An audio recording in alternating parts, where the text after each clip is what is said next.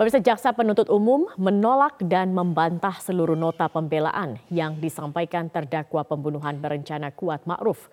Menurut Jaksa, Kuat Ma'ruf terlibat aktif dan turut serta merencanakan pembunuhan terhadap Yosua Huta Barat sehingga tidak layak dibebaskan dari tuntutan hukuman.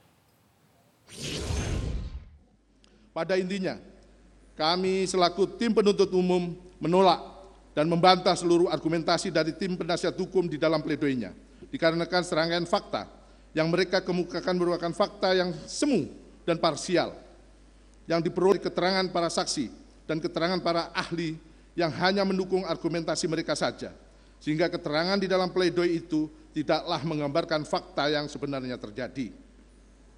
Dikarenakan apabila tim penasihat hukum menguraikan seluruh fakta persidangan secara utuh, maka akan dapat terlihat suatu kenyataan yang bertolak belakang dengan apa yang dikemukakan oleh baik oleh tim penasihat hukum di dalam pledoi mereka yang telah jelas menunjukkan adanya keturut sertaan terdakwa kuat Ma'ruf dalam tindak pidana pembunuhan yang direncanakan terlebih dahulu. Karena dengan menguraikan fakta persidangan secara komprehensif, kita akan dapat melihat bagaimana rapi dan terstrukturnya tindakan terdakwa Ma'ruf, Kuat Ma'ruf dalam rangkaian turut serta merencanakan pembunuhan terhadap korban Nofriansah Yosua Huta Barat. Dengan menguraikan rangkaian kata persidangan secara utuh, kita semua diharapkan dapat menyelami penderitaan korban Nofriansah Yosua Huta Barat yang ditembak menggunakan senjata api pada tanggal 8 Juli 2022 bertempat di kediaman saksi Freddy Sambo dan saksi Putri Candrawati di rumah dinas Komplek Polri Duren 3 nomor 46 RT 05 RW 01 Kelurahan Duren 3 Kecamatan Pancoran 1 Kota Administratif Jakarta Selatan Provinsi DKI Jakarta. Selanjutnya disebut rumah Duren 3 yang mana tembakan tersebut mengenai batang otak kepala serta mengakibatkan luka pada dada sisi kanan yang mengenai paru-paru dan pembuluh darah besar sehingga terjadi pendarahan yang besar yang berujung pada meninggalnya korban Nofriansah Yosua Huta Barat. Dengan seketika, yang juga tentunya menimbulkan kedukaan yang mendalam kepada keluarga almarhum korban Nofriansah Yosua Barat akibat keturut sertaan perbuatan terdakwa Kuat Ma'ruf bahwa terdakwa Kuat Ma'ruf dengan loyal dan patuhnya senantiasa mengikuti skenario yang dibuat oleh versi Sambu mengenai peristiwa tembak menembak antara korban Nofriansah Yosua Barat dengan saksi Richard Eliezer Budiang Lumiu.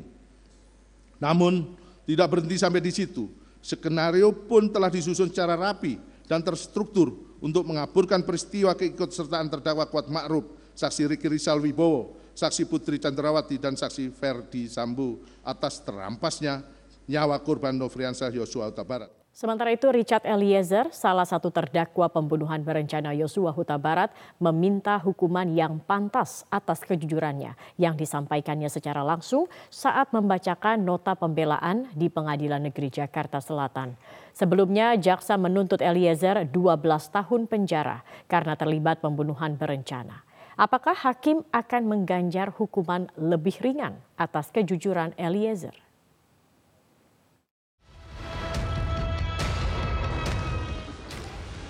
Saya membacakan nota pembelaan saya yang saya tulis di rutan Bareskrim dan saya beri judul Apakah harga kejujuran harus dibayar 12 tahun penjara?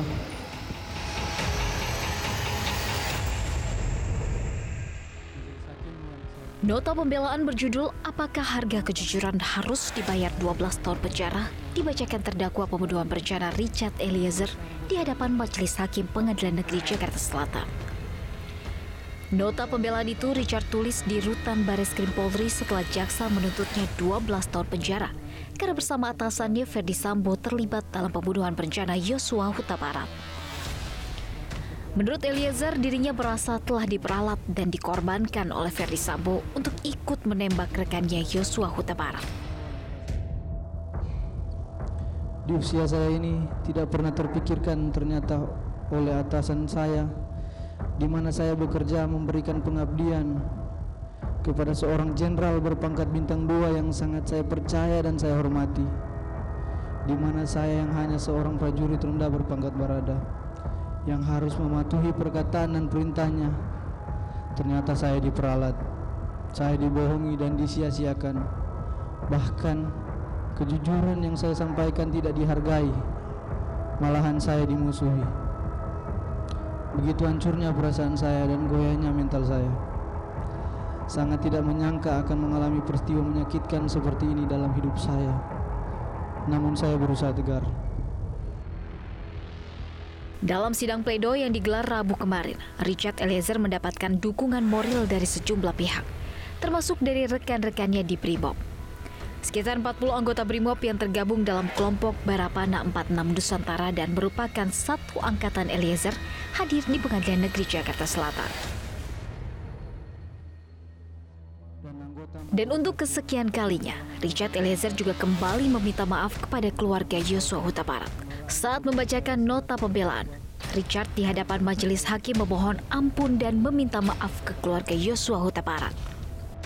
Majelis hakim yang saya muliakan, pertama-tama saya ingin menyampaikan permohonan maaf sekali lagi yang sebesar-besarnya serta pengampunan terutama kepada keluarga dari almarhum Bang Yos tidak ada kata-kata lain yang dapat saya sampaikan selain permohonan maaf dan penyesalan yang mendalam atas apa yang telah terjadi kepada almarhum Bang Yos dan keluarga Bang Yos.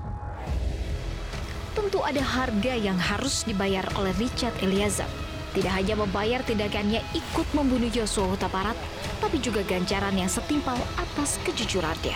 Majelis Hakim Pengadilan Negeri Surabaya menolak seluruh eksepsi yang diajukan tiga polisi terdakwa tragedi Kanjuruhan. Hal ini disampaikan dalam sidang putusan sela yang digelar di PN Surabaya pada Jumat siang. Tiga terdakwa polisi yang mengajukan eksepsi tersebut adalah Danki 1 Brimopolda Jawa Timur, AKP Hasdarmawan, Kabak Ops Polres Malang, Kompol Wahyu Setio Pranoto, dan Kasat Samapta Polres Malang, AKP Bambang Sidik Ahmadi. Ketua Majelis Hakim Abu Ahmad Sidik Amsyah menyatakan keberatan atau eksepsi yang diajukan ketiga terdakwa tidak diterima. Dalam putusan tersebut, Majelis Hakim menilai pihak jaksa penuntut umum telah cermat mengenakan terdakwa dengan pasal 359 dan 360 ayat 1 dan 2 KUHP. Hakim menambahkan aparat keamanan menembakkan gas air mata untuk menghalau supporter yang masuk lapangan usai pertandingan sepak bola Liga 1 antara Arema melawan Persebaya di Stadion Kanjuruhan Malang pada 1 Oktober 2022 lalu.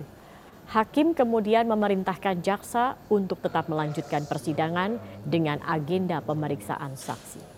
Ya pemirsa, petugas Subdit Jatan Raspolda Jawa Timur menangkap mantan wali kota Blitar Saman Hudi Anwar karena turut serta dalam perampokan di rumah dinas wali kota Blitar Santoso pada Desember tahun lalu.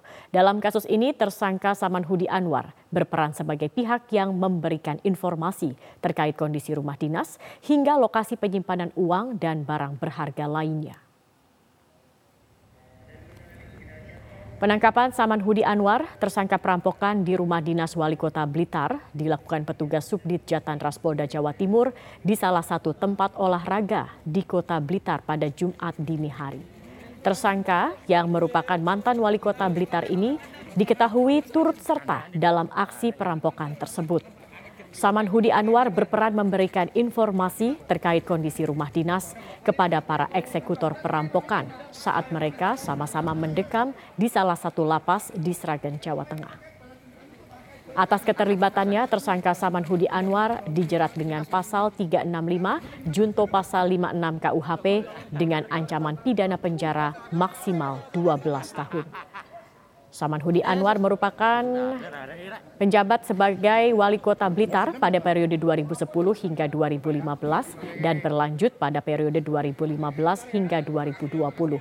Namun pada periode kedua, Saman Hudi Anwar ditangkap KPK saat wakil wali kota Blitar yang dijabat oleh Santoso yang kini menjabat sebagai wali kota Blitar.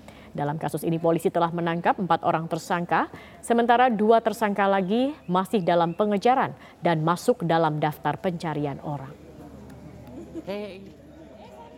Sehingga hari ini ya dari sejak pagi tadi pukul 3.00 ya kita memastikan menangkap mantan wali kota Blitar dalam keterlibatan kasus pencurian kekerasan di rumah dinas Bapak Wali Kota. Jelaskan dengan fakta dan bukti-bukti alat bukti yang ada dan fakta hukum yang kita peroleh. Dan kita yakini sehingga kita memastikan yang bersangkutan ini